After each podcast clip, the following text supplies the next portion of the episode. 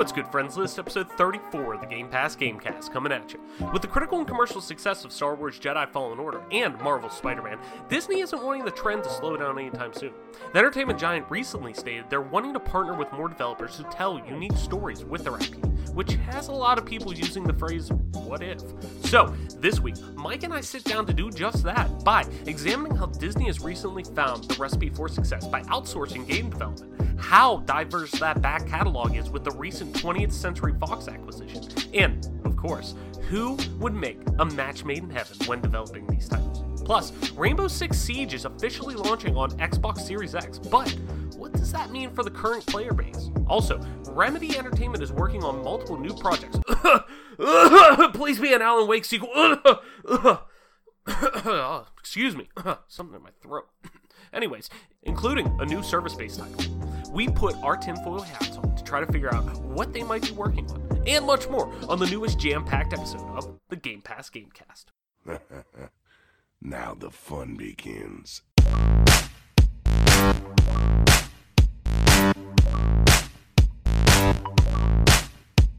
Richard.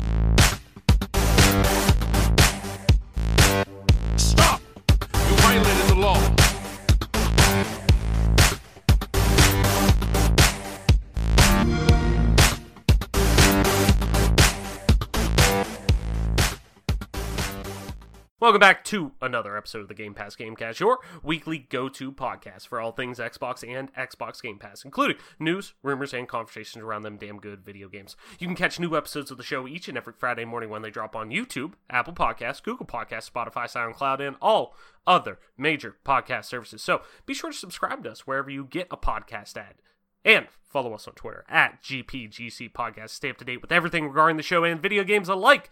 Joining me today, one of my partners in crime here, Mike Peapack. Mike, as always, what's good? What's going on? And what kind of video games you been playing, man?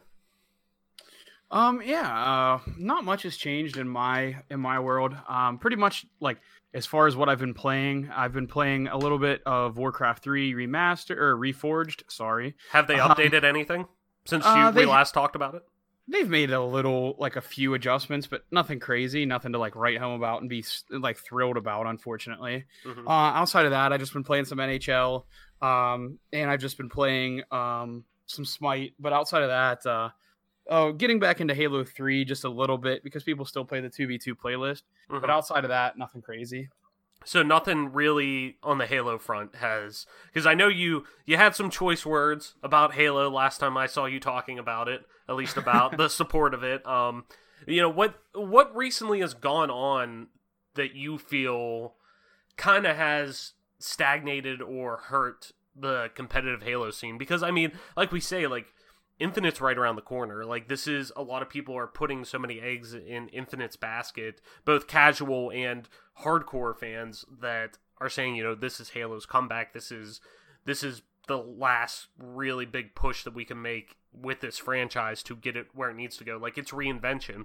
Um, you know, so why do you think like why do you think that Halo is stagnating right now in a time that's probably just ridiculously important to the potential growth or at least setup for a growth pattern with this franchise?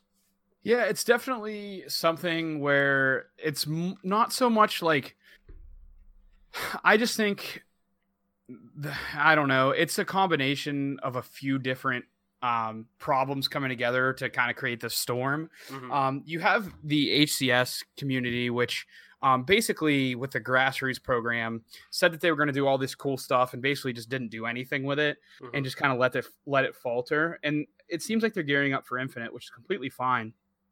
But as far as having Reach be the game that comes out on PC and try to be the torchbearer going into Infinite, just doesn't really. I mean, there's so basically the way the community is with Halo competitive is there were those that wanted to play Halo 3 and there was those that like are playing Reach that weren't playing Halo 3.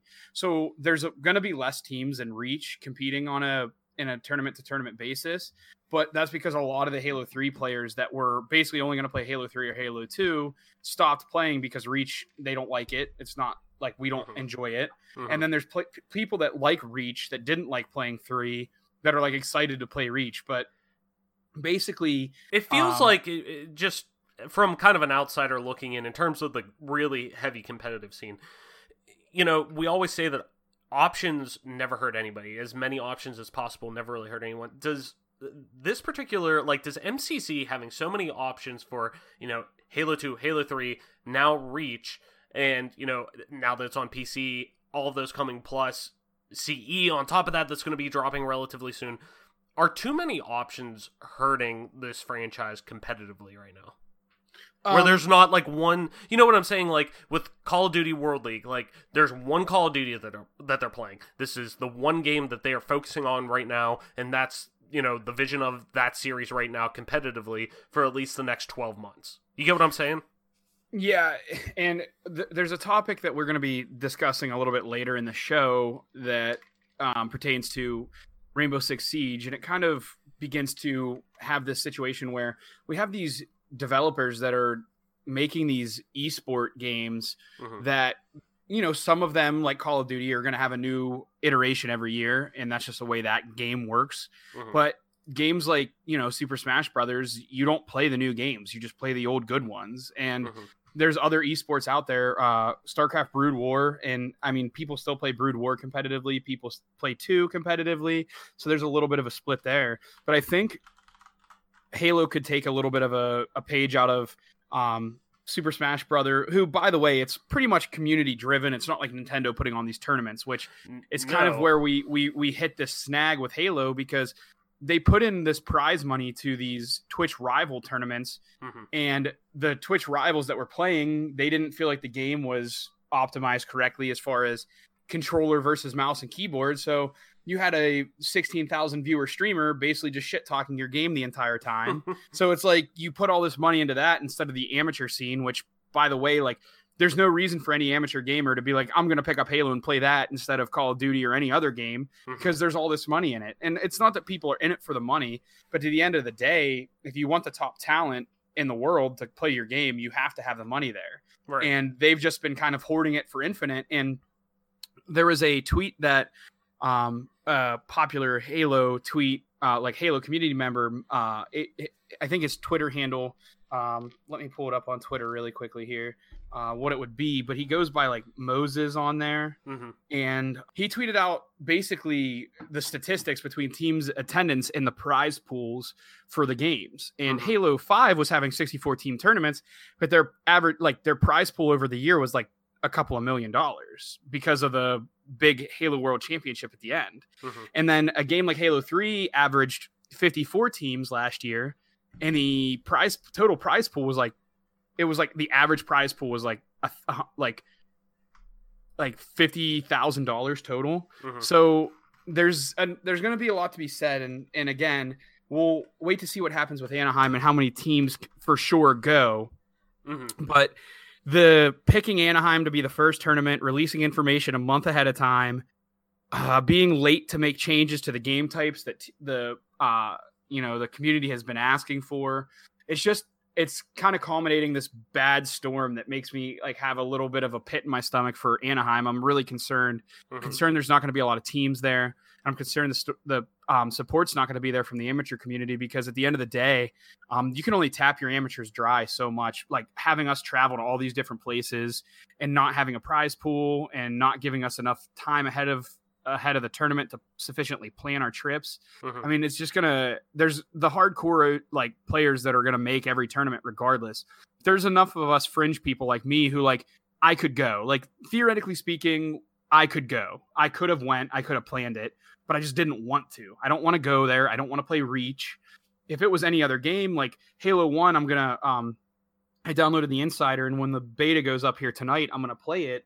Like I would even play Halo 1 4v4s, and I never even played that competitively over Reach just Right. because it's just like I just don't want to play Reach. It's it the no bloom, no sprint is like gimmicky. It's it's fine, but it's not what Halo needs right now. Mhm. And it's it's definitely uh it's definitely concerning. Um MCC as a whole, I don't think it's getting enough attention. I know they went back and they fixed it, but they have a lot of people spread thin over over there at 343 and Mhm. their track record isn't good so it's definitely concerning and and we'll just kind of wait to see it's not that i'm a, a complete and total doubt doubter or i'm like there's no way in hell this is going to work but Mhm. it's definitely concerning and i mean it's it's this weekend so it won't be very long until we see what's going to come of the Anaheim tournament, and it's coming up fast. So we'll see what happens. But I definitely, um, you know, it's definitely weird to, uh, and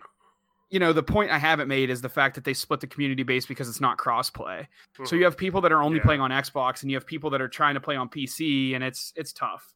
Yeah, yeah. It's it, it just seems like it, it just seems like they're just convoluting everything and just overcomplicating a lot of things, and it seems like they're just throwing everything and just everything at a wall and seeing just what sticks, which is good at times, but it's not like there's just no commitment. It seems like, or at least it's not focused commitment.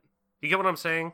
Yeah, no, totally. Um, I, I know. definitely, I definitely get it. Uh, it's it's it's weird. Um, I just there's a a huge lack of, um, you know, growth there. That like they're just not doing the the little things right.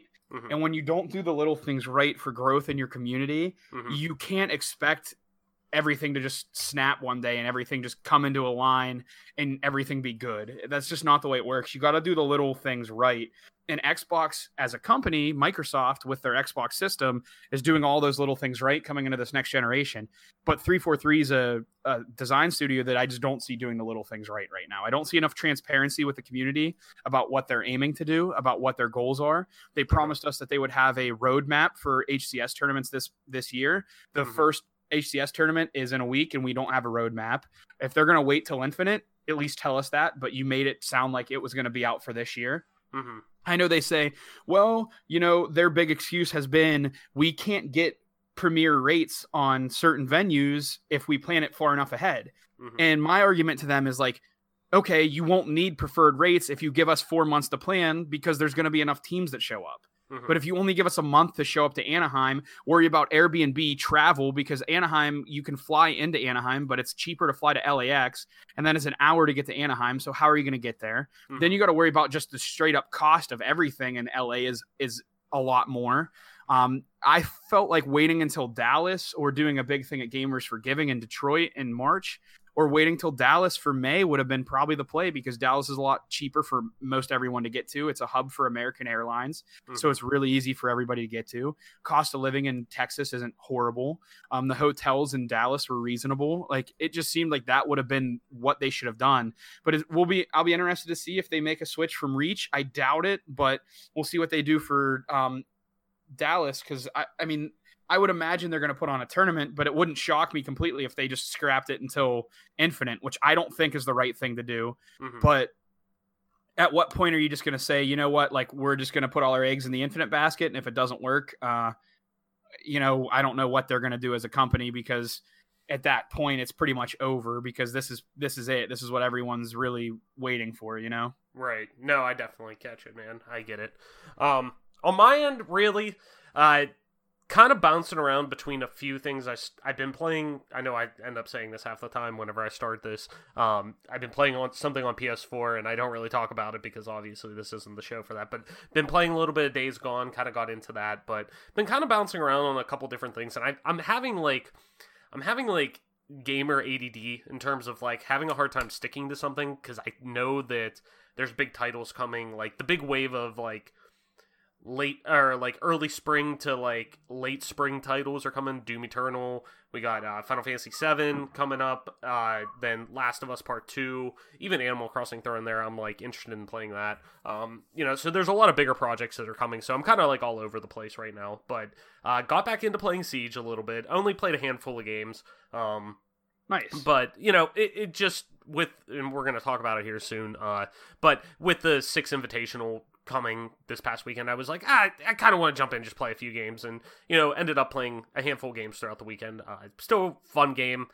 Nothing to never like i never get super serious with it but it seems to be it's between that and csgo that seems to be my two games as a service games my multiplayer games on pc that i usually go to whenever i just want to play an fps um but I also jumped into Molly and I finished Life is Strange a while ago. We started um I can't remember if I talked I talked about Man of Medan last time. That was wasn't great. Um and I told I even told Collins like, "Hey, he, he we were texting about it, and he was like, "I see you're playing it. Like, should I jump into that? Should I try playing that?" And I was like, "Give me like two more nights, and then I'll let you know for sure." I early on, I'm like, "Yeah, maybe," but just it's not a very long game from what I hear. Let me let me try and let you know. I mean, the game probably only took four hours to beat, so it was like, which is fine. It's built around replayability, and I I kind of like that in a sense because it's built to like play with a group of people. They even have an option where you you could play the game by passing the controller and everything. That's cool.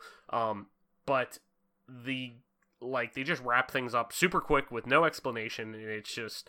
I, I ended up like telling them like nah I would just leave that one the wrapping man I mean if you really want to like find something to play like and you're desperate play it but meh it's not that great um Yeah, it's not like one that you're like, oh my gosh, I have to. no, have un- that until game." Dawn blew it out of the water. Like uh, they, I, I, I don't want to say like uh Supermassive like peaked with Until Dawn, but it was ridiculously good. I'm excited for the next one that they're making in that anthology series called Little Hope. It seems more in line with you know. Uh, Until Dawn, and seems more of a traditional supermassive like horror style game like that. Um, so I'm excited about that. But uh, started the pr- little prequel spin-off for Life is Strange called Before the Storm with my fiance. Uh, really good. We're only it's three episodes. We only got through the first one, so we'll probably play more of that tonight. Uh, which I'm excited. I love that universe. Uh, she got me for Valentine's Day Life is Strange two, so I'm really excited to jump into that when we're done with this uh, prequel. Uh, but yeah, and then the other thing I was playing, oh, that's right. Um, because Adam and I last week were talking about System Shock on one of the news articles. I was like, I want to kind of play, uh, like, I have it, and I've never played it, and people were talking about it again because I think it was on PlayStation Plus free games this year, or this year, this month. Um, Bioshock Infinite. Jumped into that in the remaster collection. Um, I don't know what it is about Bioshock. I'm ex- I love the universe. I love the world that they build. I just have always felt the controls are really slippy. The sound design is something that it's it's good for. I'm sure it was much better in you know in this case 2013 when it launched, but now in the you know now in a world with uh you know 7.1 surround sound being basically standard for everybody's headsets. Everybody is wearing headsets most of the time. They're not a taboo thing like you would see only Turtle Beaches at you know a Best Buy and they're like four hundred dollars. Like no, everybody has like headsets now that just connect wirelessly. That people are listening in surround sound audio. The uh, sound design or the yeah the sound design is not great. Um, but I love that world building. I love that universe, slippy controls and all. It's really cool. I'm excited for the future of Bioshock because I think it's going to feel much more modern, obviously, when it comes out, and I hope it does. Um, but I, I still dig it. I'll probably eventually finish. Those games are relatively quick. They're only they're got to be less than ten hours to beat. They're not very in depth. Um, but it's still a cool universe that I eventually do want to go back into. Um, but right now, uh, to be quite honest, Days Gone kind of has its hooks in me. Uh, so I'll probably be playing more of that. Unfortunately, I know, I know, we're an Xbox show, but you know what? Fuck it, it's our show. You know, we're gonna talk about what we want. Speaking of talking about what we want, before we get into our news articles, a little bit of housekeeping. We got to talk about our Doom Eternal giveaway. Uh, now, last time uh, Mike was on here, he already knows. You already know the question I'm gonna ask. Mike, are you hyped for Doom Eternal?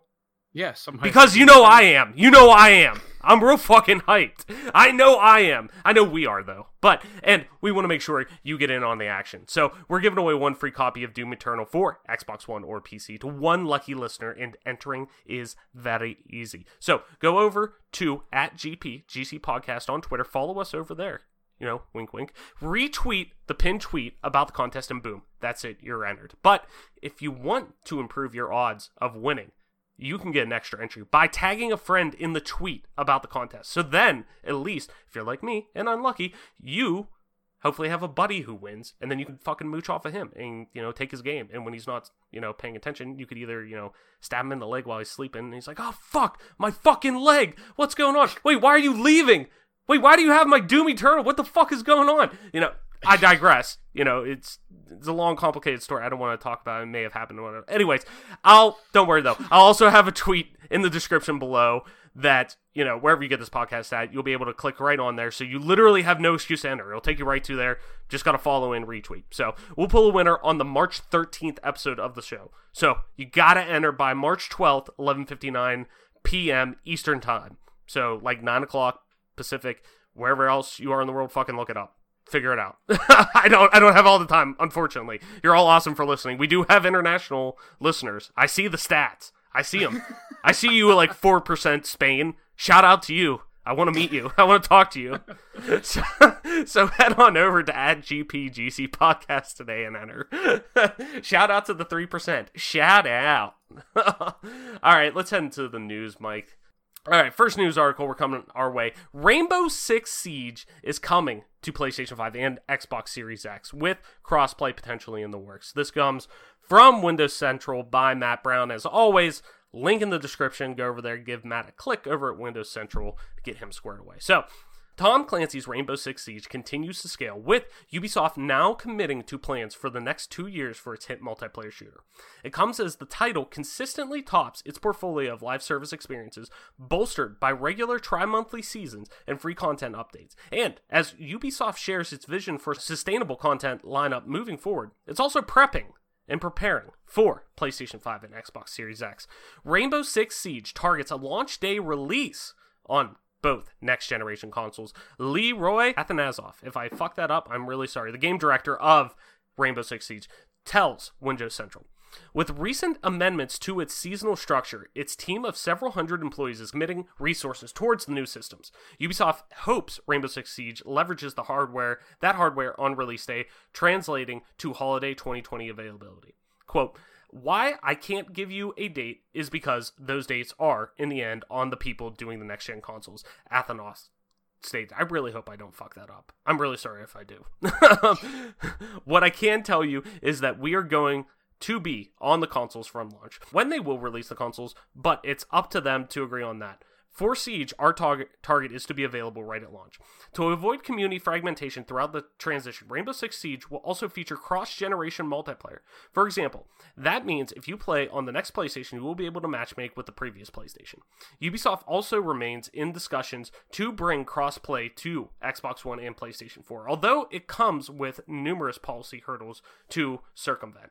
Again, a quote, again, this is more of a discussion between Microsoft and Sony. We would love to be fully crossplay, have Xbox players matchmake against the PlayStation players. We are ready to support that. And hopefully, this will happen because, as I said, it's a general move in the industry and there's nothing that can prevent that. It's just a matter of time before it happens. So, just to give a little context in the current situation of Rainbow Six Siege, last night, Rainbow Six Siege topped the Twitch charts, number one, with over 200 thousand concurrent viewers for the Six Invitational. That's their big, uh, you know, big, heavy, competitive, pro competitive event for the year. Um, and they also had like a bunch of content creators there for Siege play in a content creator like Cup too. It was really cool.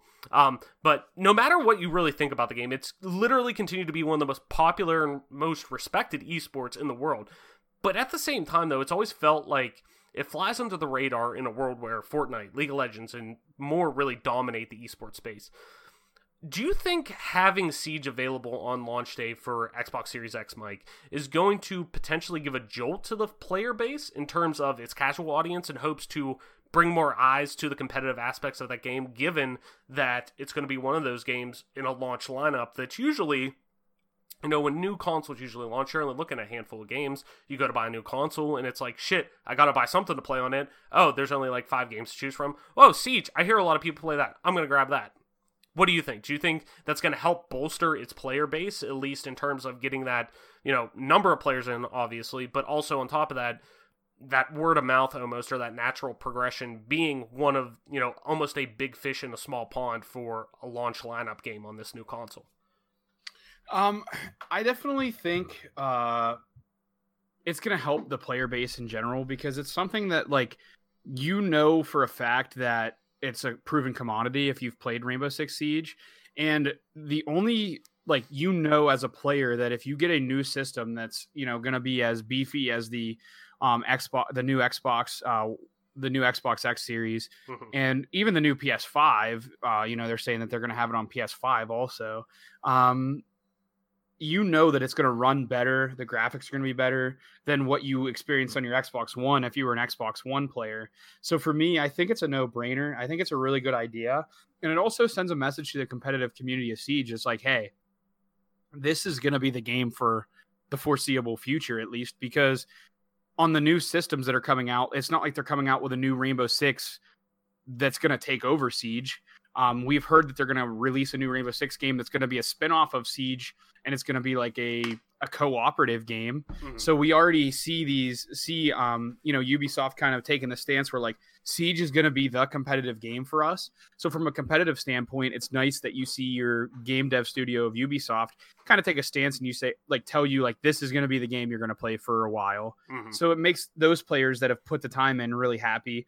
And also, again, um, you know, having the crossplay oper- options for the new uh, consoles is going to be great because that means that like night one, you're not going to be in this little like player base that you know everyone who Mhm. got their systems and set it up first and got the um, updates done like that's all you're going to be playing against. Like that's not going to be the case. You're going to be playing you could be playing with your friends that have the xbox one that can't afford the xbox series x yet or their parents haven't bought it for them yet. So i think it's a really good idea for them because it's just going to keep the player base together. And i think it's very important and it's something that 343 i think is going to try to do with infinite I think they're going to try to keep the player base together on launch day for that game also because they know how important it is to have everybody playing on the same iteration of the game because they're seeing what's happening with Reach on PC and Reach on Xbox One and they're seeing the the split there. And I think that they they're going to learn from it. And this is a great uh, move by Ubisoft and I think everyone's a winner including Ubisoft because you're going to get more copies of your game sold which might be a little cheesy, but you had to do some legwork to get it to work on the Xbox Series X and PS5. So they deserve, um, you know, they deserve compensation for it, and they're going to get it in droves because people are going to want to play it, and that's awesome. And I'm excited to see what happens night one with uh, Siege. I probably won't get it on Xbox Series X, but that's because I have it on PC, Mhm. so I wouldn't bother like getting it again. And I already paid full price for it back when it first came out. Mhm. So um, I think it's a really good move. Um, and the topic of them topping the Twitch charts with over 200k confirmed concurrent viewers is really interesting to me. Uh, like you said, they did have some personalities there to help drive up the viewership, which is the smart thing to do. Mhm. Um, I mean, that's like a no brainer there to get more viewers, more eyes on your game. And whenever players see your game working as it did with the six invitational and they see what kind of system you have going with esports um, you know you see a developer giving uh, your community that much support and it only makes you want to be a part of that computer uh, community that much more and you said it yourself that it even had that effect on you Mhm. so i think they did a really good job and i'm excited um, i'm excited for the next uh, generation of consoles but i'm more excited for these developers that are you know just taking it in stride and deciding you know we're not going to get a new siege. We're not going to make it rainbow six siege 2 yet. Um, you're going to be able to play the same siege. It's just going to run better and it's going to have better graphics on your new console. It's going to be awesome. Hmm It, it to be honest, one this doesn't this completely does not shock me. Um, that one it's going to, you know, go to the next generation of consoles because Ubisoft has been so vocal about, hey, we're not. When they launched the game, and I think it was around maybe like 2017, 2018, they started talking about it more. Whenever the game started to get on a track where people were saying, "Oh fuck, this game's fixed," or quote unquote fixed. It has a ton of new content. It has a surging player base. It's really player friendly in terms of the content that you're getting. There's a drip feed for everything. You're not going out there and buying. You're only it's it very much like uh, Counter Strike. You're buying only you know cosmetics. You can only do certain things. There's no play like pay to win monetization things. Technically, I mean, the only thing that they offer is the season passes or buying the operators individually. But um, they were always very vocal of when they started to see that groundswell of this game and their commitment to it so the player base would grow they always said that this was going to be a game that wasn't in and out this is there's no they were like we have no future plans for a next rainbow six very much like you know Valve with CS:GO. That they're like this is our next this is our project and we're committing to this for like 10 years. I think it was like something like that. They were like we could see this game going for, you know, 7 to 10 years or whatever till we move on past that. So it, it doesn't shock me, but it's really good knowing that one it's going to be their launch day because I think that's going to really help them a lot, but also two the way that they're presenting Siege now is almost makes me think if it wasn't Ubisoft developing and publishing this game, I I would almost feel like it would be heading towards a free to play like model because of the mm-hmm. way that they're bringing people in at such a low uh, it's almost like the division right now like they're just wanting to get people in and then buy the expansions they'll sell it for dirt cheap but you get you know you come and you pay $30 for the new expansion that's out um, almost like a lot of mmos and live service games do do now but um, it's it reminds me so much of the Fortnite model where it's not necessarily a game anymore. It's a platform. And like they're saying, soon enough it's going to go full on cross play where everyone's going to be able to play it on every console. You know, and granted with a shooter like an FPS like Siege, it's best to in my opinion leave the PC players to their own um just because of the PC versus console is very, very, very different, if you ask me, in terms of the way that games are approached and whatnot. For I mean, the accur- accuracy with PC is ten times ridiculously better. Um, you know, it, it's just a completely different game. I think on in any shooter really uh, between PC and console, but um, yeah, I mean, it doesn't shock me, and it's good. It's as long as they have it there day one, like they're saying, and it's scalable. It, it runs on it runs on pretty low end gaming PCs. It runs on the lowest you know current gen hardware for consoles, and it's hopefully going to be scalable where people can plug that in and play at 4K 60 or 1080 120 or something like that on their console. Um, so hopefully that's their day one. But I think Siege to me is uh, if you ask me, the support they have with the money that Ubisoft dumps into them, the player base that continues to grow, the at least the attempt to attack toxicity and players leaving and whatnot, the way that they combat that and support the esport, um, I look at it as like a top tier esport. Personally, I I think it's it's right up there, almost tier one esport. Um, but it'll be i'm really curious to see where it goes and the player base goes moving forward though especially into next gen and see if they carry that over and even grow from there so let's head into our next one mike next news article a playable build of starcraft ghost has appeared online it's a game we haven't heard about in a long time this comes from over on IGN by Joseph Knoop. Read about him before, kind of funny best friend. Make sure you go check out the link in the description for this article. Go over there and give him a click as always an early playable Xbox build. Xbox build, build. An early playable Xbox build of StarCraft Ghost, the canceled third person shooter set in Blizzard's StarCraft universe, has reportedly leaked online, according to Kotaku. The footage gives us a major look into Blizzard's troubled offshoot game.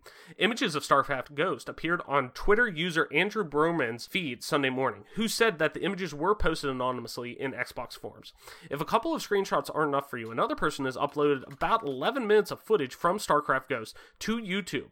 YouTuber Lears Menzies shared the footage, which appears to be from the third mission of the same game that Borman earlier tweeted about. In the footage, we can see StarCraft Ghost protagonist Nova running around a very early 2000s 3D alien planet, climbing some ledges and firing on a massive alien with her Gauss rifle, which, instead of firing projectiles, appears to call down a Hammer of Dawn style energy beam. Nova later ziplines across the battlefield. StarCraft Ghost was announced in 2002 and originally going to launch on the PlayStation 2, Xbox, and GameCube. Blizzard first worked w- with developer Nihilistic Software, then later Swinging Ape Studios. After several delays in development, the game was put on infinite hold in 2006. Former Blizzard president Mike Morhaime put the final nail in the coffin of StarCraft Ghost by confirming its cancellation in 2014. Just a little bit later. Um, Yeah. almost a decade. yeah, later. if you guys are still waiting for that, I don't know why you are, but No, no, it's it's not happening. Well, technically, I guess it did happen, but um, so like over the past almost twenty years, uh, really since Blizzard has kind of really hit that home run of consistently putting out quality, quote unquote, quality products, and has been such a household name in gaming. You know, they've continued to try to redefine their franchises with various spin-offs such as Heroes of the, Heroes of the Storm and really the aforementioned Ghost StarCraft Ghost with really truly I would say World of Warcraft and Hearthstone being the only true successes and Blizzard is really one of many developers and publishers with successful IP that this happens to.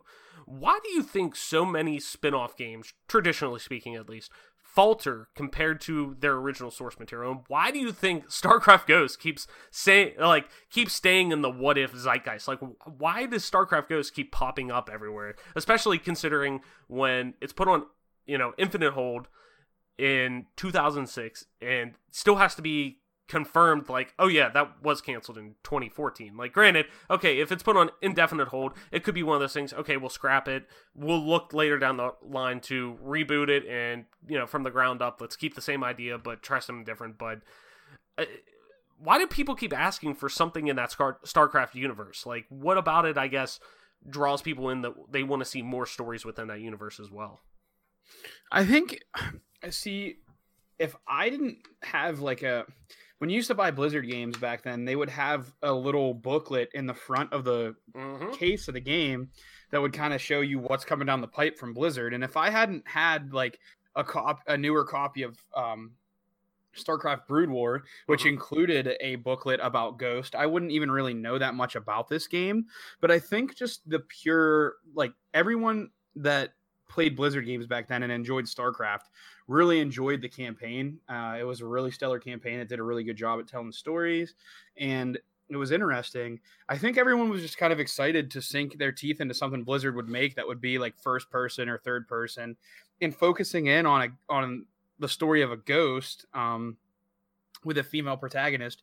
I think was definitely something that people were genuinely interested in, mm-hmm. and they were really excited for the thought of it because it does start to make you wonder, you know, if you're familiar with the StarCraft universe and the StarCraft games, you know what kind of unit the Ghost is. I mean, it's in competitive scenes, it's definitely not used or hardly used at all. Mm-hmm. Um, but in a more casual sense, and in the campaign, you use them more, and you can drop nukes, and you can in competitive. It's just really expensive and it's really risky, and people don't usually use it because at high level in competitive play, it's not really viable. Mm-hmm. But I think just the idea of following around a ghost and actually having a story told from a ghost point of view would have been, you know, really awesome. And I think people at that point in time were so enthralled with everything Blizzard, like they just loved Blizzard at that point in time because they were hitting everything out of the park.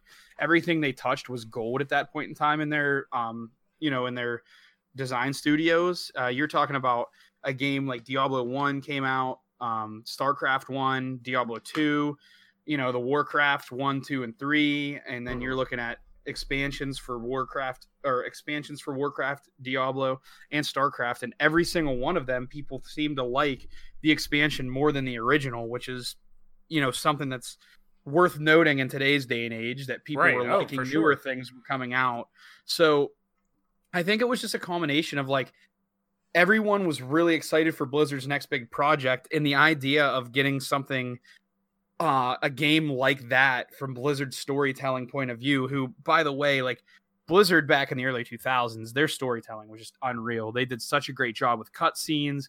They were really remarkable. And it's not that they've fallen off or anything's gone awry with them. I mean, they're really good still, but I think there's a bit of nostalgia factor that builds into this hype surrounding this game mm-hmm. that people, you know, when you look back at things, uh, you tend to look at it with a jaded point of view. You look at it, um, you know, maybe not jaded. I think jaded would have a negative connotation, but you would have more of an optimistic view on these games that at the time you might have had complaints about them or you might have not thought they were perfect. But sometimes nostalgia has this way of like smoothing everything out to where you don't remember a lot of the negatives. You only remember the positives. And I think that's the way people that are Blizzard fans look back at these games like Diablo 2 and StarCraft 1 and Diablo 1 and you know the potential for StarCraft Ghost. I think you just kind of look at it with uh you know um uh nostalgia lenses and it kind of skews it for you and you don't really realize what it was actually like but you romanticize what you thought it is like and what you think it's like and in your own head you have this expectation and i think that's a huge reason for why ghost you know it's like it's like it's like one of those cult classic things where like it was one of the best things that never was. Like I think a lot of people that are Blizzard fans would consider it to be like the greatest thing that never actually was with Blizzard. Like that was going to be the next big thing, but it just never came to fruition. So Yeah. I think that's kind of why people, even in 2014, were like, "Hey, what about that Ghost thing? You guys never really confirmed it was canceled." Mhm. And it's like, dude, that was supposed to come out in 06. Like, yeah. it's it- dude, like, okay, uh, you know, it's dead. Like, not happening. Sorry to burst your bubble, but, but, um, yeah, it I mean, that's, happening. that's basically my opinion of it. But it's Yeah. cool that somehow a dev copy of the game seems to have leaked out of that old. You know, someone took that home. Someone took that dev game home when it was canceled, and they were like, you know what? Like, we worked on it a little bit. I'm proud of what we had.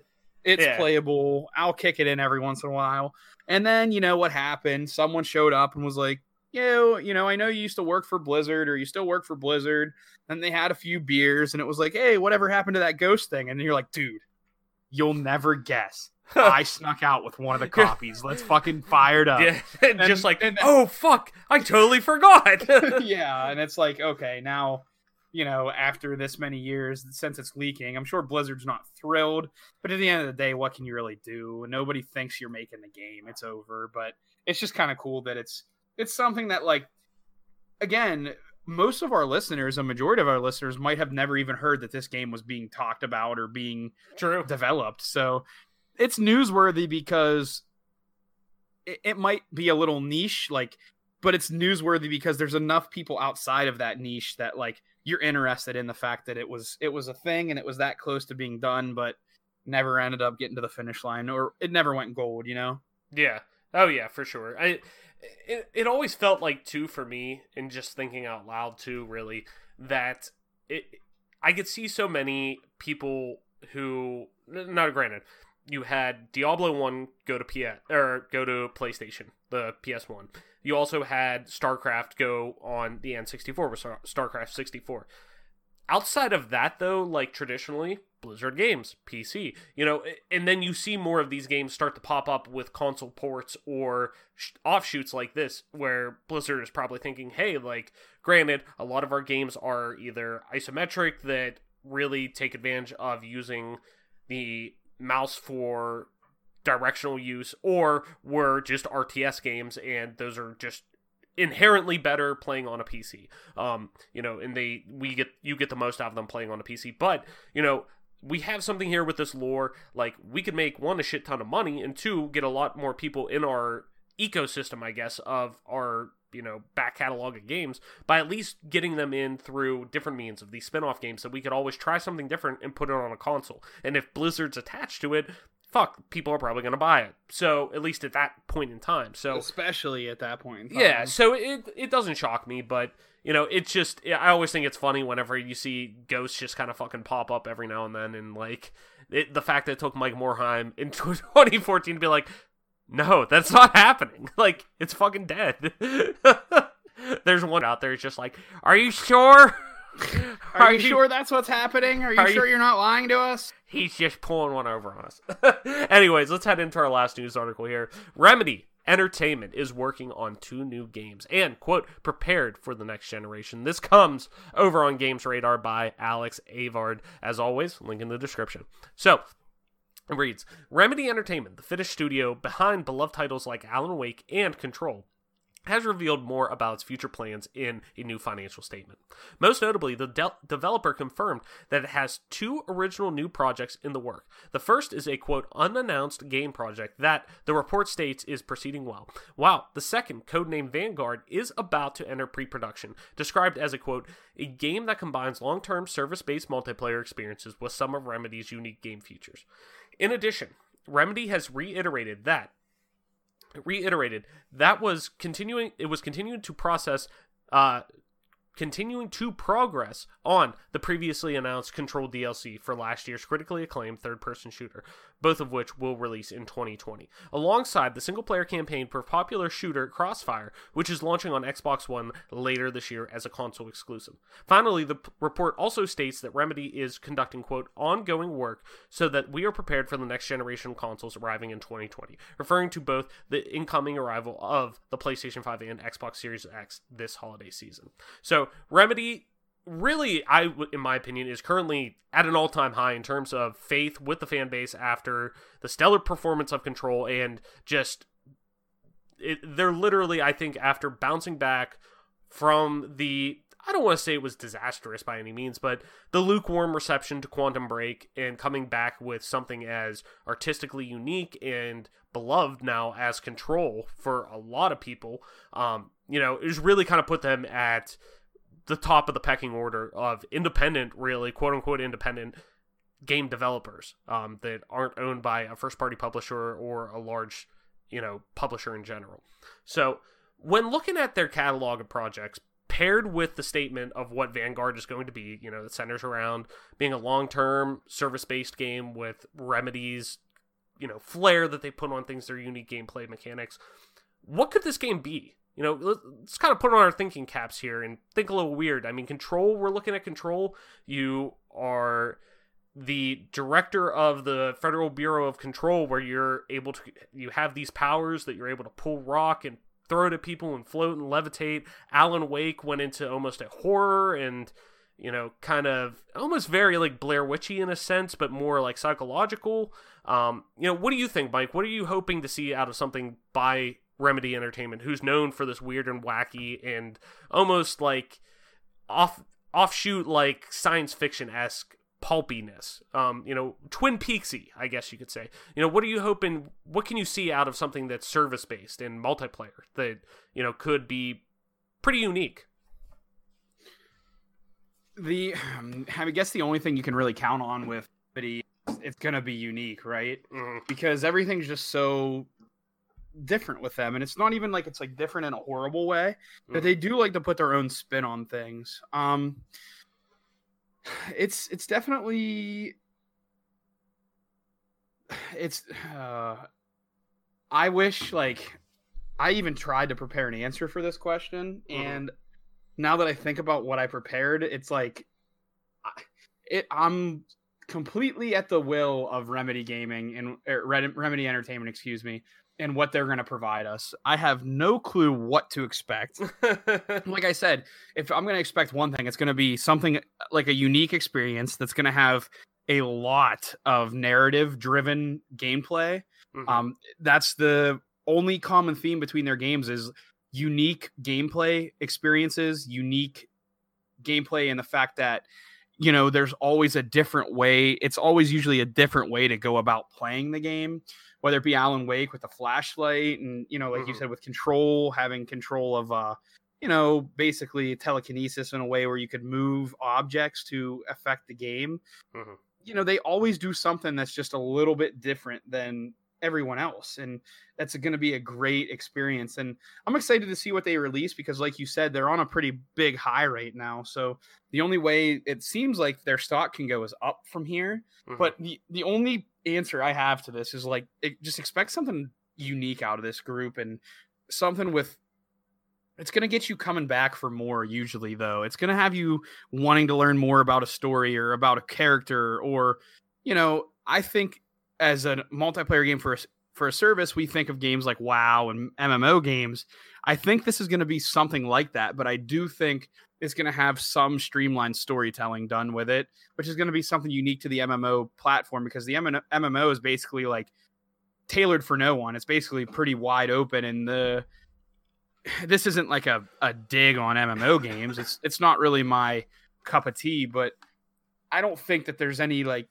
one storyline you're everyone's going to get the exact same because it's pretty sandboxy. It's pretty generic. Like go to this guy, get this quest, do this, do Mhm. that, get this. I don't think control I don't think the new game from Remedy is going to be like that. I think it's No. going to be something that has more narrative to it and I'm excited to see what they do. yeah, I could definitely see it being almost, almost like, kind of like a Marvel's Avengers that's coming out, where it's, or even like an Anthem in a sense, where yeah, it has these live service features, but it's more of a co-op or you're going through and you're doing different like missions more or less and there's more story content that's built around it comparative to you know just uh MMO World of Warcraft uh, uh enter generic MMO experience or first person shooter experience. I, it's just one that's not their wheelhouse. That's something that they've never done. But at the same time, too, Ninja Theory coming off of the heels of uh, uh, Hellblade and going into Hellblade 2 now, plus Project Mara, and all these more grounded experiences in terms of realism and mental terror. They're also putting out Bleeding Edge. So, like, not that that's anything that's wrong. It's a live service game that's going to make them money and definitely please Microsoft and help their bottom line at the end of the day. It's going to for sure make them a ton of money because it's a live service game and people seem to dig it so far, at least from the beta. But, you know, it's it's not their traditional wheelhouse. So who the hell knows? I mean, it's it's hard to tell with them. They're such a wild, they're such a wild card man that it's like anything they put out, I'm always interested in because it's so wild, it's so wacky, but it's always done very well for the most part. Um, that to be honest, I'll probably still try it or at least be somewhat interested because I trust them with a lot of stuff. I'm I just want an Alan Wake too. I never beat the first one, but love the aesthetic, love the story, love the world that they built with Alan Wake. And now that I mean, I guess spoilers if you haven't played Control, not that it's a core story spoiler or whatever. There's hints in certain parts of like books that you can find within Control, uh, just like little collectibles in the world that kind of point towards Alan Wake and Control being in the same universe. Not that that's a big spoiler or anything. It has nothing to do with the actual story or whatever. So, um, but yeah, I'd like to see something like that happen. So, who the hell knows though what we're gonna see? Mike, let's head into our big topic for this week. And you know, it's it's a little different, but there's a there's a reason to it. I guess like there's a we'll focus it in a little bit more because what we're going to talk about is kind of so big and so you know there's a lot to unpack with it but let's let's just dive into it so last week at the 2020 dice summit the design innovate connect entertain event and award show from the academy of interactive arts and sciences imagine like the game of awards but only more of the like film writers guild awards. Like it's much more like focused in on the industry comparative to you know these games at a more pop culture center. It's more industry focused. Um so last week at the summit for Dice, Disney senior VP for games and interactive services Sean Soptow, Shoptaw. Yeah, Sean Shop Sean Shoptaw, if I could say that 15 times fast, Sean Shoptaw reiterated uh, the company's new real approach to when they when they handle their IPs in gaming. And really, they want to put them in the hands of outside developers, outsource these games to the right developers. More importantly, they want these developers to take freedoms when designing these games and the stories they tell. So, and really, it's not that hard to think about. With the newly announced critical and financial success of EA and Respawn, Star Wars Jedi Fallen Order, and of course, last year's record breaking performance from Sony and Insomniac's uh, Spider Man in 2018 it really does come as no surprise that the entertainment giant that is Disney is trying to keep that trajectory the same for success. So, with how common gaming has really become in the mainstream media and more people playing games than ever, that means more people are starting to see through really the bullshit that comes with these quick cash grab games. And mainly with the 18 to 35 demo- age demographic being the main demographic of gamers, those who have the financial support to consistently buy games, the people are becoming more and more informed on their purchases through reviews, previews, hands-on reactions, all that jazz, etc., etc. So more focus is on if a game's good or not. And if a game's good or not, that's going to be more sales. So instead of just putting out these quick cash grabs that, you know, yeah, you may get a flash in the pan and you may get you know, a handful of sales right off the bat, but end up in the $5 bargain bin at a fucking Walgreens like that nobody ends up buying then what? And you're kind of in the hole then. So we're seeing more and more sales come from these committed projects. And in Disney's case now, they see it coming from outside developers like a Respawn, like an Insomniac, hopefully like a Crystal Dynamics. So today I, I kind of want to talk about Disney's new approach to using their IPs in gaming and what that can mean for the possible reinvention of some of their most beloved IPs in this, in really viewing through this entertainment medium. So, first up, when most people think Disney, they think Mickey Mouse, obviously. I mean, no fucking shit. um, but Disney is a completely different company than it was 30 years ago. Fuck, even like 30 days ago. So now we have Star Wars, Marvel, ABC, Touchstone Pictures, the History Channel. Hell, now even 20th Century Fox are all under the Disney umbrella, making the franchises they own very, very long and dense. I mean, there's so much in there. I don't want to call it a monopoly yet, but fuck, it's. uh, so, Mike, what touchstones do you have to gaming with both both past and present? Disney properties, and what have you thought of them overall? What comes to mind when you think of these Disney properties in gaming? I mean, I th- I think the first thing that really comes to mind, probably for everybody, is a, like a game like Kingdom Hearts. Mm-hmm.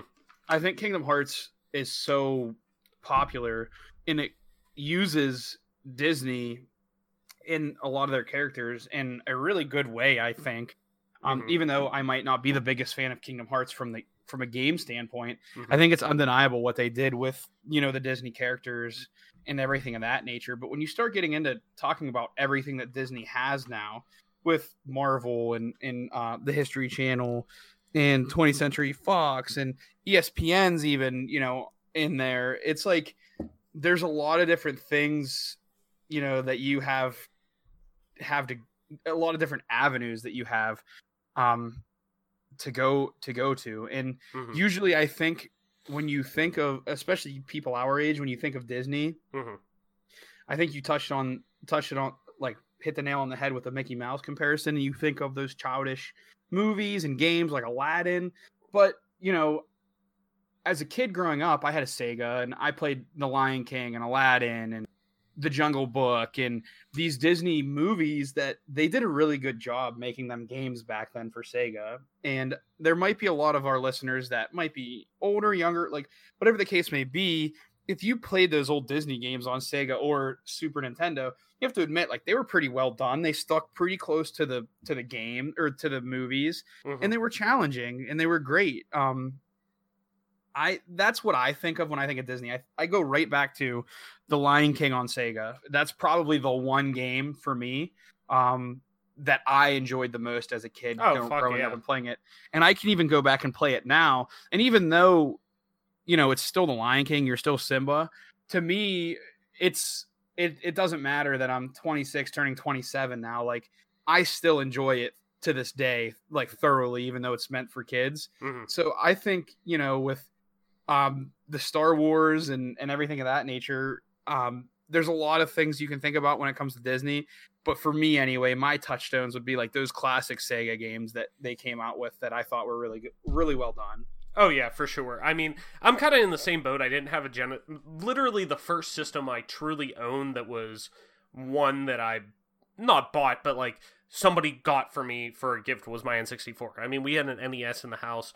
I didn't have a Super Nintendo until later on, but I still had friends who had one, so I played it pretty regular, regularly. My first kind of touchstones with Disney games would probably be like like Toy Story on the SNES and Sega, like um all those like big Disney motion picture ones, the Disney animated ones, like you were saying, Lion King, Aladdin, and you know, with how crazy it is thinking about it now that the Aladdin game was literally two very different games from mechanics and presentation from Super Nintendo to Sega, but uh like I always remember the Sega one more, but I remember playing and liking the SNES one more because I think it was like a plat. It was much more a platformer than like like a not like a beat 'em up, but a hack and slash almost. Um, right but really the first one that I connected with, like that I remember loving, was Kingdom Hearts. Um, just because I liked Final Fantasy,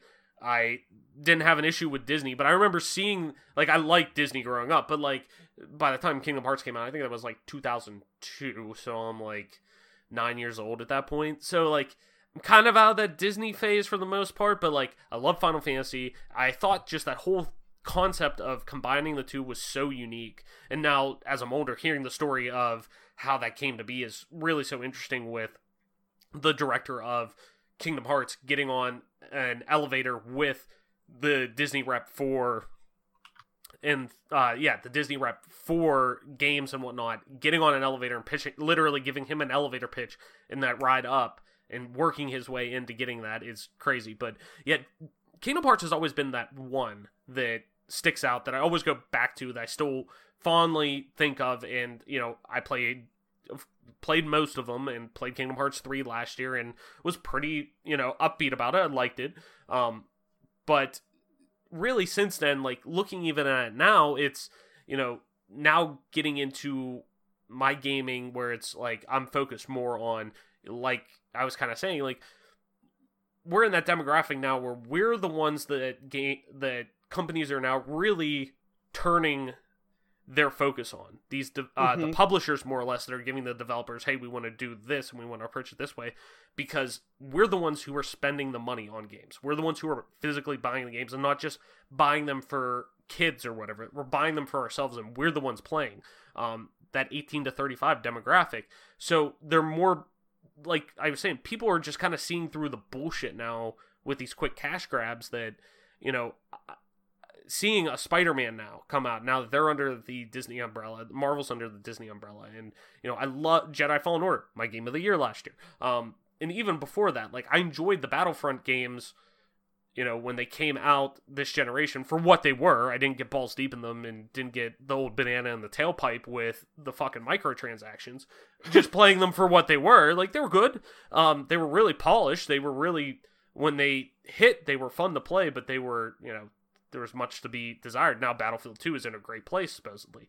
So I'm like you, I had a lot of those early touchstones with it, but and I think that's a that's kind of what we're trying to hit on here with this discussion is we had them back then that there was such a big gap um, up until recently when Marvel Games was really the one pushing to like we want to we want to start working with specific uh you know we want to start working with specific developers and get the right publisher in here to handle our IP and to use them correctly and we want to give them those freedoms to make good single player narrative games not quick cash grabs or anything like that so um I'm with you like that touchstone is just there's that big gap and it's because I think what they're trying to fix now. Like we don't want to do we want to have people to have these touchstone moments throughout their life because we have such strong IP the world renowned IP that are have so much weight that I think people really want to invest their time in. And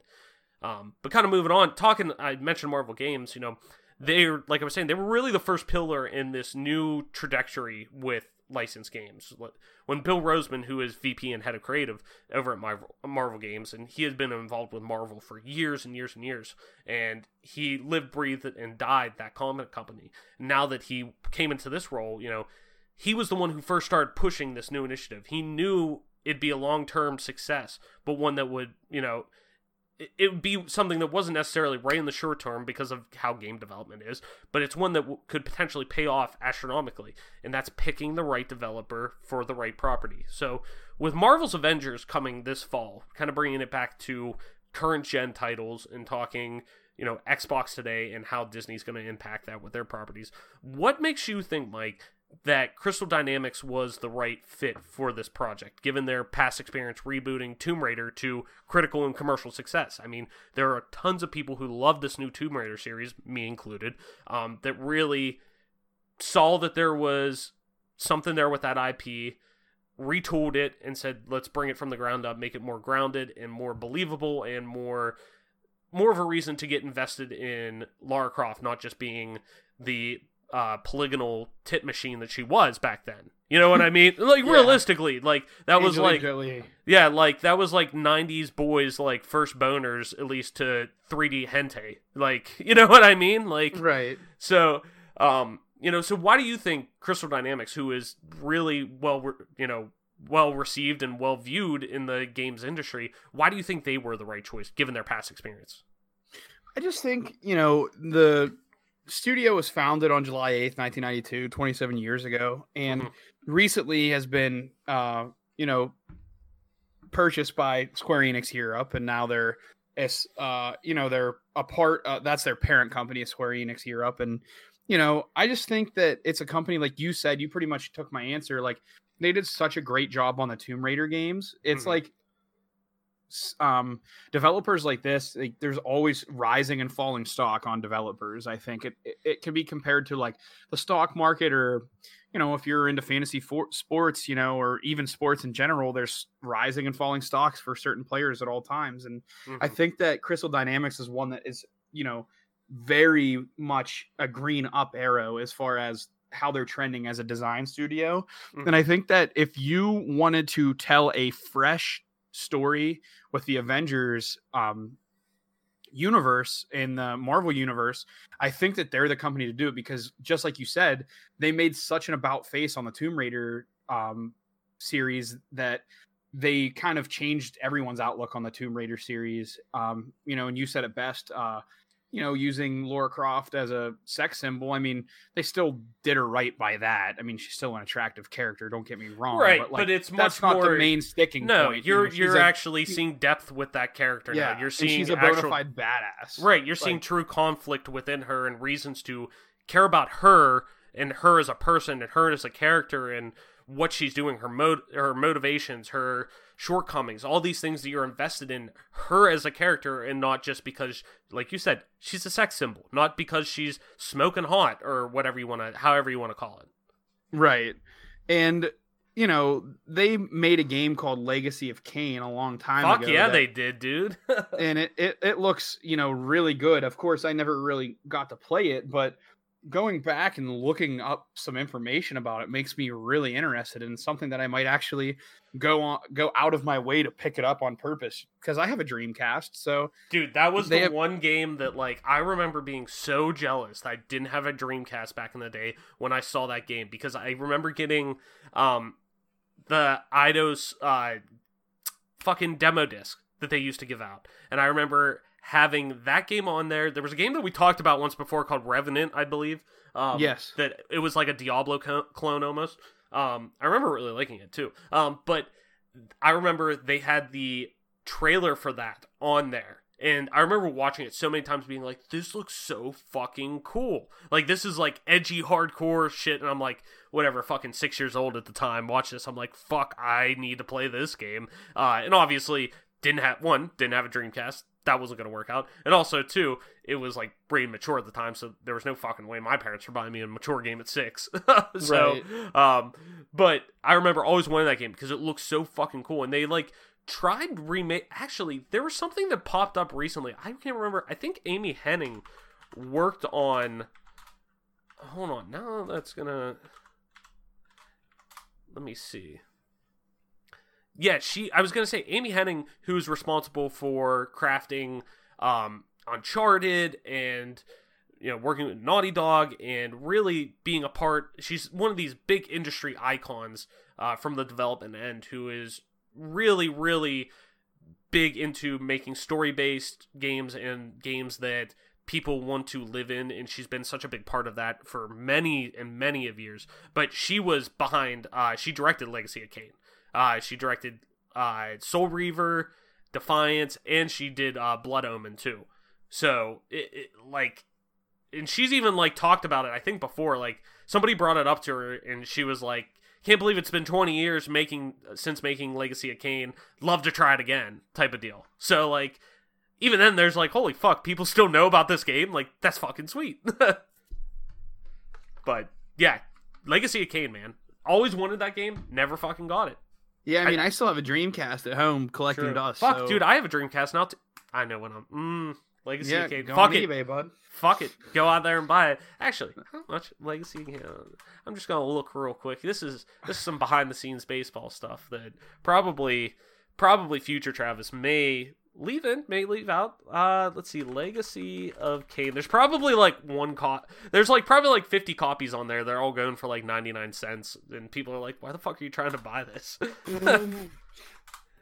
legacy of Kain dreamcast oh here we go it's like between 10 and 20 dollars to get a copy on dreamcast Yeah, like why not? yeah.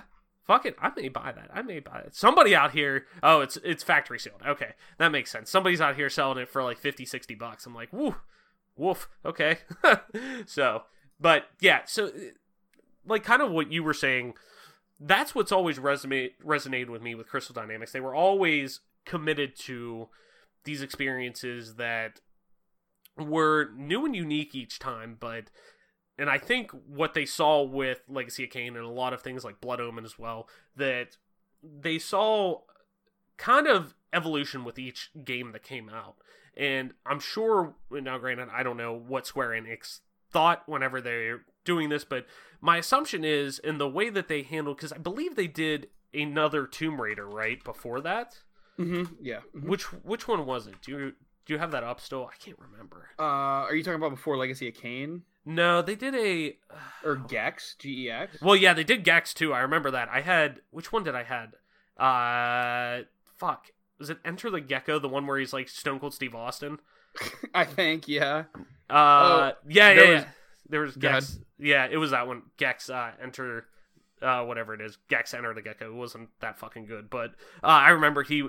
I remember it was one of those games that required the uh, the N64 memory card, which I didn't have, which fucking pissed me off. But also too on the front of the cart, the sticker on the cart, he was Stone Cold Steve Austin, and it was Oh, fucking yeah. awesome. I was like, I, this game sucks, but I'm always gonna hang on to this game.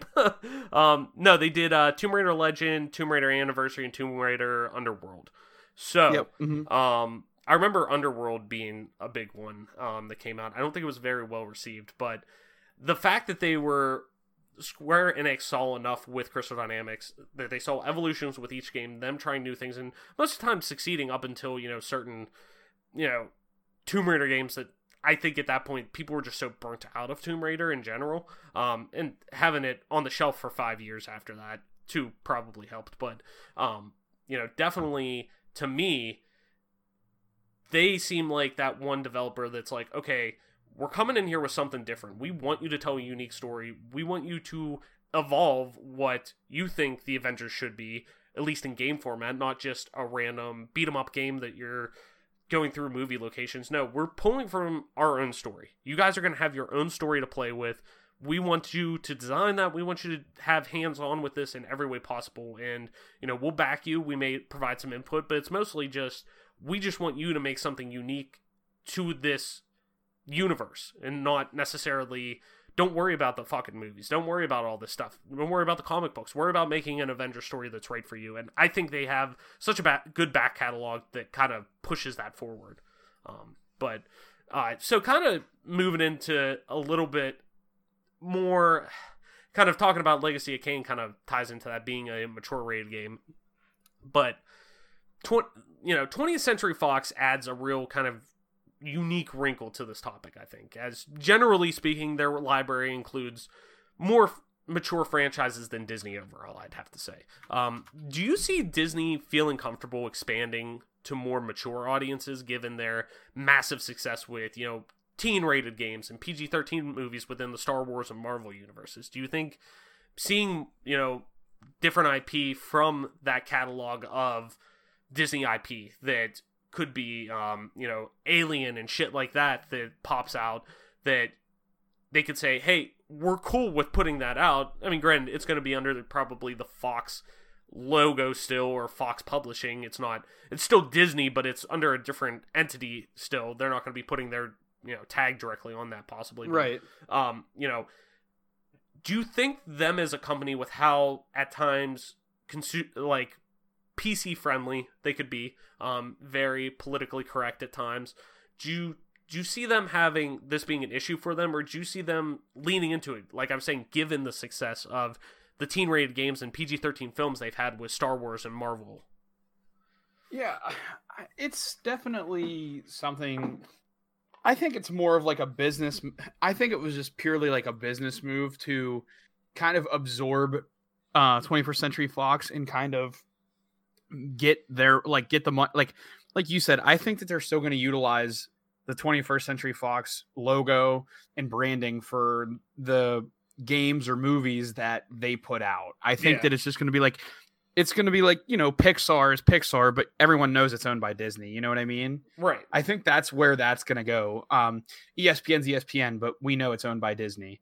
I just think it's a situation where like Bob's Burgers and The Simpsons and things of that nature, like obviously The Simpsons at times can especially when we were younger where it was like kind of almost taboo in a weird way. Like Dude, I remember just liking The Simpsons because I they were like adultish cartoons, and I Yeah, thought you were, was, like, not allowed to edgy. like yeah, it. exactly. Yeah. So I think like all things considered with all that, um I, I think it's I think it's, you know, worth noting that um that's something that you would consider. But also, um I'm reading something really quick. Oh, you're You know, the Vo- the Fox VFX, which would be Video Visual Effects Lab, has been working on like Mortal Kombat 11, Halo 4, Mhm. Assassin's Creed Syndicate, Rise of the Tomb Raider. So like Just Cause 3, which these games, Just Cause 3, Rise of the Tomb Raider, Watch Dogs, um those games are, you know, direct relations back to Square Enix and Call of Duties and Sonic the Hedgehogs and you know, they've been working on video games. So I think it's just like I think it's purely a business move that just makes sense for Disney. They Mhm. had the capital. They're going to get their money out of Fox. It just made sense that they're a bigger company and they kind of bought them. And I do predict that, you know, it'll be all under Fox still, but it'll just be like behind the scenes. Disney's the ones getting the money. You know what I mean? And Oh, for funding some of the projects. Yeah, yeah, definitely. I I definitely I personally don't see this being an issue. I one money makes the world go round, money talks. If they're they see the success that Jedi Fallen Orders had, and granted, even with Jedi Fallen Order 2, you know, at first people had a big issue with, oh, you know, why can't if why can't in Star Wars movies where you're playing a Jedi with a lightsaber, why can't you dismember people? Like, in not in a grotesque way, but the fact that yeah, if somebody gets it's a lightsaber, if somebody gets hit in the arm, they're gonna lose that limb. It cuts through anything for the most part. Um, but you know, and I understood that like that's when people started having a little bit of criticism, like from Disney being like, oh, is this Disney kind of leaning in saying no, we don't want to do that. We you know this isn't the image we want to have of dismemberment and stuff. We want these to be family friendly and this and that. When traditionally they've been pretty laxed with the Star Wars films overall, but then people started seeing like there was a compromise for that with like between those two whenever they started seeing more enemies that aren't human they're robotic or they're the like alien you know like alienoid creatures that are on the planets that you go and visit you're able to chop them up into little pieces basically. You chop them in half you do whatever it shows it all. Like you know so there is there's a compromise within there but i don't see that being like an issue. I think more people they know that more people are buying if it's a quality game people are looking for especially a quality single player game we've seen how you know developers doubled down whenever more publishers were coming out saying single player games are basically dead or insinuating that you know developers kind of push to double down on that saying no fuck that. Let's you know we're double downing on single player games now. We want to try these single player games. They're great. Let's do it. And you've seen now so many different franchises come through and have that success with single player games much more over multiplayer ones at least in the you know the zeitgeist of you know current gaming that's in modern gaming you know things like that. But uh you know i don't see it being an issue like if it's a good game it's a good game it doesn't necessarily matter if it's te whatever but disney doesn't seem to be afraid to push that even with um you know, even with Marvel Spider-Man, for example, and I know that's a PlayStation exclusive title, but one of my favorite games this generation, hands down. Um, and being such a big Spider-Man fan, big Marvel fan, it was so cool in the DLC, and this is a Disney-owned property that they're pushing. That, or at least in this zeitgeist, I guess, with Marvel being it's it's not it's not Spider-Man movie because that would be under Sony technically even though Sony's produced it's a fucking it's a fucking mess. But since they own Marvel and they own the comic rights to Spider-Man, they it's in it Disney owns it still. Anyways, Right. Um but uh but in the DLC, the City That Never Sleeps DLC that they did for that game, which is fucking awesome. I rarely go out and like buy DLC unless it's in a you know game of the year edition or whatever. Then I get everything. Um, but went out and bought that because I love that game so much and want to support you know projects that I love.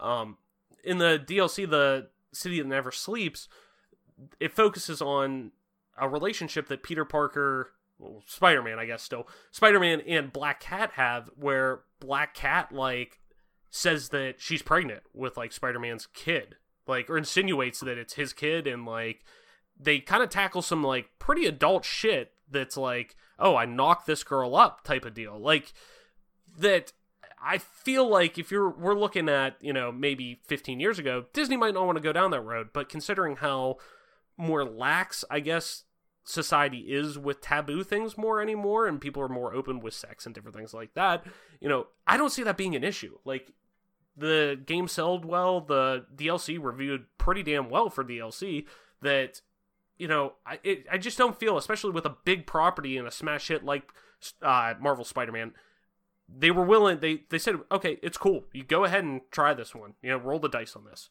uh, you know, and people seem to like it. So I, I'm with you. I don't think we're gonna have too much of an issue with that. So, uh, kind of rounding out the discussion, I want to play a little bit of a game, Mike. And originally, this was gonna be when if Mike Collins was gonna be on this episode, but uh, I want to play a game, and I'll just kind of chime in with it. I'm gonna give you a Disney-owned IP, and I want you to do the following with it. I want you to pair that IP with a developer you think is good. Give me some kind of like proof of concept, like you know what you do in the game or the art style or something like what would you like to see with that game and why do you think it would be a great pair so let me pull up the list here i'm just going to kind of throw a couple out there and i want to see what you kind of throw back to me so let's start let's start simple toy story i throw you toy story who would you like to see make a toy story game and what would you like to see out of that toy story game pretty Huh. simple at least in it could opinion. be any any developer. could be or... it could be any developer. I mean, it's an Xbox show. It could be an Xbox studio, but it it could be. We're thinking third party for the most part. So, like for example, uh, uh, one of the one of the podcasts I listened to, they recently did something similar to this. Whenever they were discussing this, uh, somebody brought up, uh, okay, here's the Black Cauldron. Uh, you remember the Disney animated movie, The Black Cauldron? I vaguely Yes. remembered it. I knew what it was, but I was like, "Fuck, I got to." They said, "Oh, Okay. the Black Cauldron, mesh it with uh, From Software, like who makes Dark Souls and Sekiro and stuff like that, where they're leaning into that medieval fantasy, but make it like a Dark Souls light esque thing, um, something like that." Um. Well, okay. So a game or a studio that comes to mind that you know might be one that um isn't necessarily too relevant with the show besides a one certain game, Mhm. but I think a a game. I, I kind of wanted to go with. Roll the dice, Uh, doggy dog. Let's hear it. I thought Insomniac Games, who made who is Mhm. famous for Spyro and Ratchet and Clank. See, here's the fun thing about that being a PlayStation, uh, like a PlayStation first party studio now. This is our podcast, and we can just fucking talk about them if we want to, even though this Yeah. is an Xbox show. So fuck it, go ahead. I want to hear. so I mean, they made Sunset Overdrive in 2014. So yes. but underrated game, underrated game. If you have the chance, it's on Game Pass. It's fucking stellar. Go and play Sunset Overdrive. If you're a fan of Marvel Spider-Man, you could easily tell why they thought they went to Insomniac and said, "I think you understand the mechanics. You're very good with traversal and different things like that because that game is fucking awesome with that." I, you could see why they went with Insomniac to make Spider-Man. But go ahead and continue. I think if you made a game that was similar to Spyro in the fact that Ooh. um, you had a main character, uh, you would play as Woody or Buzz most likely, but you would also have like little side quests where you would switch off, and you could play as like Ham or um, Slinky Dog, and, and you know you could kind of play a few different characters. But I would model it more after Spyro, an adventure type of like RPG game that Mhm. you have uh, you know a goal inside of toy story normal stuff uh, get back to andy or you know whatever your case may be in this in this situation. And you know it's i would say the art style you would want to keep it just like toy story is. You wouldn't want to go too crazy on the art style. Mhm. i would just make it cartoony kind of like you know pixar has it. And that's what i would do with toy story. Personally i would make it a single player game uh, an RPG, and I would just you know kind of have fun with it. And if you wanted to model it after a movie, cool. If not, that's cool too. You could have made a new story that's just kind of like a spinoff of the you know four movies, whatever you wanted to do. Um, one that comes to mind. This might be uh, spoiler alert, but sorry, you've had a while to watch the the movie, and now I think it's on Disney Plus. But I would make it modeled after the Toy Story 4 movie, Mhm. and you would be like in a carnival, and your goal is to make sure everyone gets on the RV to go home. You know, kind of like yeah. the movie does, but make it Spyro esque, where you would be like third person over the shoulder as Woody or Buzz. And that's your goal is to make sure you get everyone back onto the RV, except for you know when you're Woody. Uh, spoiler alert, tear alert. You're not you're not making it home. You know what I mean? That's Right. how I would go about it. Yeah, no, that I think that'd be dope. Um, definitely to going to those, especially with how big Spyro is right now in terms of how well that you know the remaster trilogy was received and whatnot. You know, I could definitely see that working out. That'd be pretty dope. Um, here's another one for you, and this is kind of going off the beaten path a little bit. Alien, a 20th Century Fox franchise, the Alien franchise. What would you like to see from that? Since it is a Disney owned stu- or Disney owned IP now, what do you think? How do you think that would fit with a specific developer, and what would you like to see out of that? I would go just off the hip again, going back to a Sony. Mhm. I would I would say Capcom Mhm. would seem like it would make sense. Well, they're the not. I mean, they're not. Uh, they're not owned by Sony. Yeah, I know, but it seems like a lot of people kind of associate Resident Evil with PlayStation, which True. is pretty fair. Very true.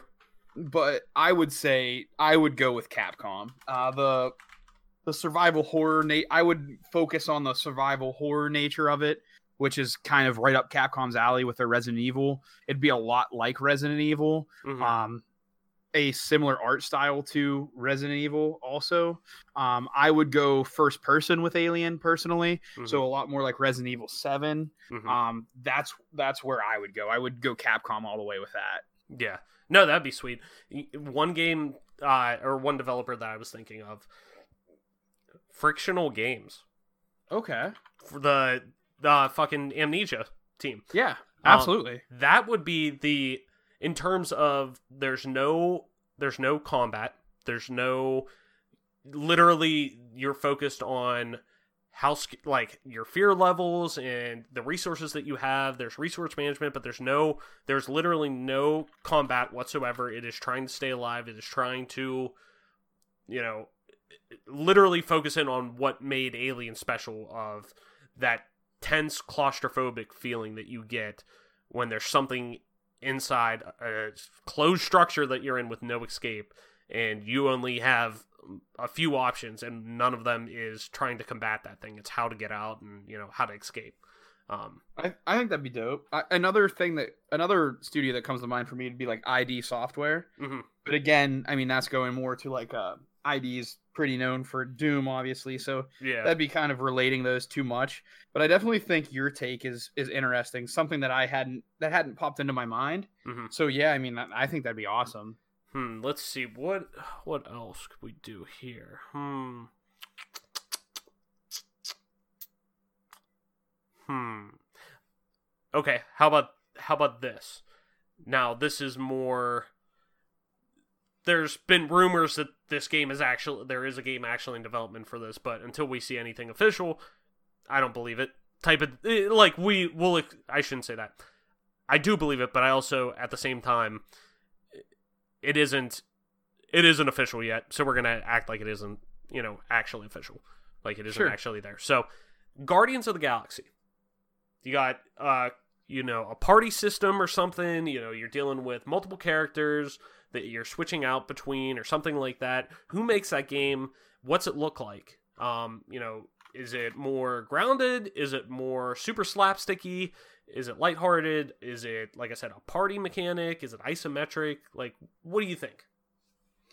I would go with the guardians of the galaxy i would go to bioware and i would do it a lot like mass effect where you play as one singular character but the members of your party uh, you know you can utilize them in certain situations you can rotate what what battles you're going to use your certain party members and that's how i would go about it and i would Mhm. go about it in a single player rpg style again a lot like mass effect but i would liven it up with a lot more slapstick humor just because that's the way guardians of the galaxy really is and that's how that's what I would do. I would I would employ BioWare, Mhm. preferably 2008 BioWare, but you know, I'd I'd give that that's who I would give and that's I would try to model it a lot like Mass Effect. Yeah, no, that would be dope. Um, I actually was thinking something about that. Uh, just because supposedly Square Enix is working on a Guardians of the Galaxy game that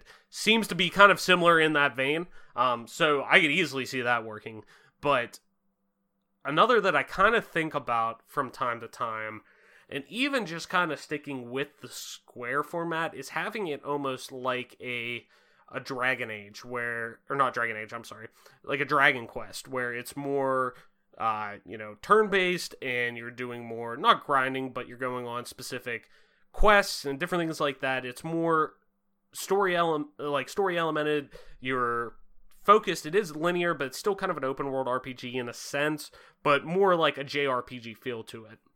Um they always seem to be good with that anime like animated, I should say, like cartoony feeling that you get from you know the comic book genre, at least overall, um, with games. So I could see something like that working. Um, let's do one more. Uh, let me think of a good one. I want I want to give you an off the wall one. I want to make you think here. Um. Dun, dun, dun, dun, dun, dun, dun, dun, dun, dun, dun, dun, dun. Dun dun dun dun dun dun dun dun d All right, I got one.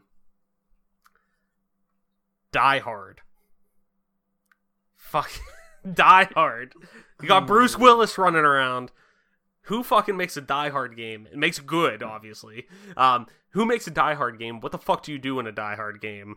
Do you just go through the story? Do you just do Die Hard 1, yippee ki motherfucker? Um, do you kick fucking uh, Severus Snape off the top of the building or whatever and he fucking dies? You know, what goes on in a Die Hard game and who makes that? Bro. um, the Disney owned Die Hard. Oh gosh. Um You gotta give me one second for this. go ahead. Go. You know what? You know Uh-oh. what I you know who I would go for for Die Hard? who? I would go for Oh, boy. Rockstar Games. Okay. Okay. And I would just go against where they're going now with all the multiplayer BS. Yeah. I would simply go full bore into the single player aspect of it, a throwback to like old school GTAs, Yeah. and I would just die hard. I would go straight for Rockstar. Dude, that'd be that would actually be pretty fucking sick. I'm I'm not gonna lie. Um, you know who else I think would make a good uh Rockstar or Rockstar game? Um, fuck, I gotta look them up real quick. I can't remember. Um, ba ba ba ba ba ba ba. Um, okay. So you know who I actually think would make kind of a cool Die Hard game, just because of the city elements and them used to working in that space and God knows they could use some goodwill right now. Sumo Digital, the Crackdown developers. I could see them doing something like that. They're good with working. Now, granted, they're it's very much, you know, off the wall, big action, slapsticky with Crackdown. Um, but they're used to one working with building in like big name actors into this into these worlds and like doing it so in not a fourth wall breaking way but like in a way that like knows it's not overtly serious. And i think for something like die hard that's true because it's so ridiculous in general. Um them working with terry Crews and everything before i i could see see that working out well. But two the destruction that happens everything like that i could see them making even if it isn't necessarily die hard like and we're picking die hard for this but like just an action movie style game like a big blockbuster blow 'em up like type game that they seem so like ready to do something like that like that they would fit so well that it wouldn't even like wouldn't even have to think about it type of thing. But i don't know i could see it rockstar to be honest rockstar sounds obviously much more appealing to me but uh rockstar making a fucking die hard game man jesus christ i would at least Like- give me like a gta 5 mod for that Just imagine like being Bruce Willis and just running around just beating the hell out of people. Yippee-ki-yay, Just at any time. For no reason. No, Just, "Ah, yeah. You looked at me funny. Where's Alan Rickman at? Exactly. Fuck. All right, with that, let's. I think it's time to wrap it up. Mike, that's gonna do it for our show today. Why don't you tell these people where they can find you on the interwebs to talk about all this fucking random shit that we talked about today? Because we kind of went all over the place with our discussion about Disney and the fucking random shit they own now. Where can people talk to you about video games and all that jazz on the web? At Twitter at uh at T O Y S X L D I E R. And on Twitch at MP underscore toy soldier is where you can find me. And as always, I'm your host, Travis Wade, aka Travless on most internet platforms, including Twitter at Travless underscore. That's T R A V L E S S underscore. You can also find me streaming time to time on twitch.tv slash Travless underscore, same as Twitter. And if you want to, we can play some video games over on Xbox Live at regular Travless. That's just T R A V L E S S. And this, ladies and gentlemen, has been your newest episode of the Game Pass Gamecast, your weekly go to podcast for all things Xbox and Xbox Game Pass, including news, rumors, and conversations around them damn good video games. You can catch new episodes, new. You can catch new episodes of the show when they drop each and every Friday morning on YouTube, Apple Podcasts, Google Podcasts, Spotify, and SoundCloud, and all other major podcast services. So be sure to subscribe to us wherever you get a podcast at, and follow us on Twitter at GPGC Podcast. Stay up to date with everything regarding the show, video games alike, and our dope giveaways, like our Doom Eternal giveaway that we talked about at the top of the show. Make sure you go check the description below to get entered. It's only like a month away now, so make sure you get entered. Psst. um, and with that being said, guys, or I should say, guys, it's just me and you today. Talking to the voices in my head, too. Shocker. That's going to be it for our show this week. Thank you so much for listening, sharing, and being a part of our growing community. Go out there and play them damn good video games, and we will see you next week.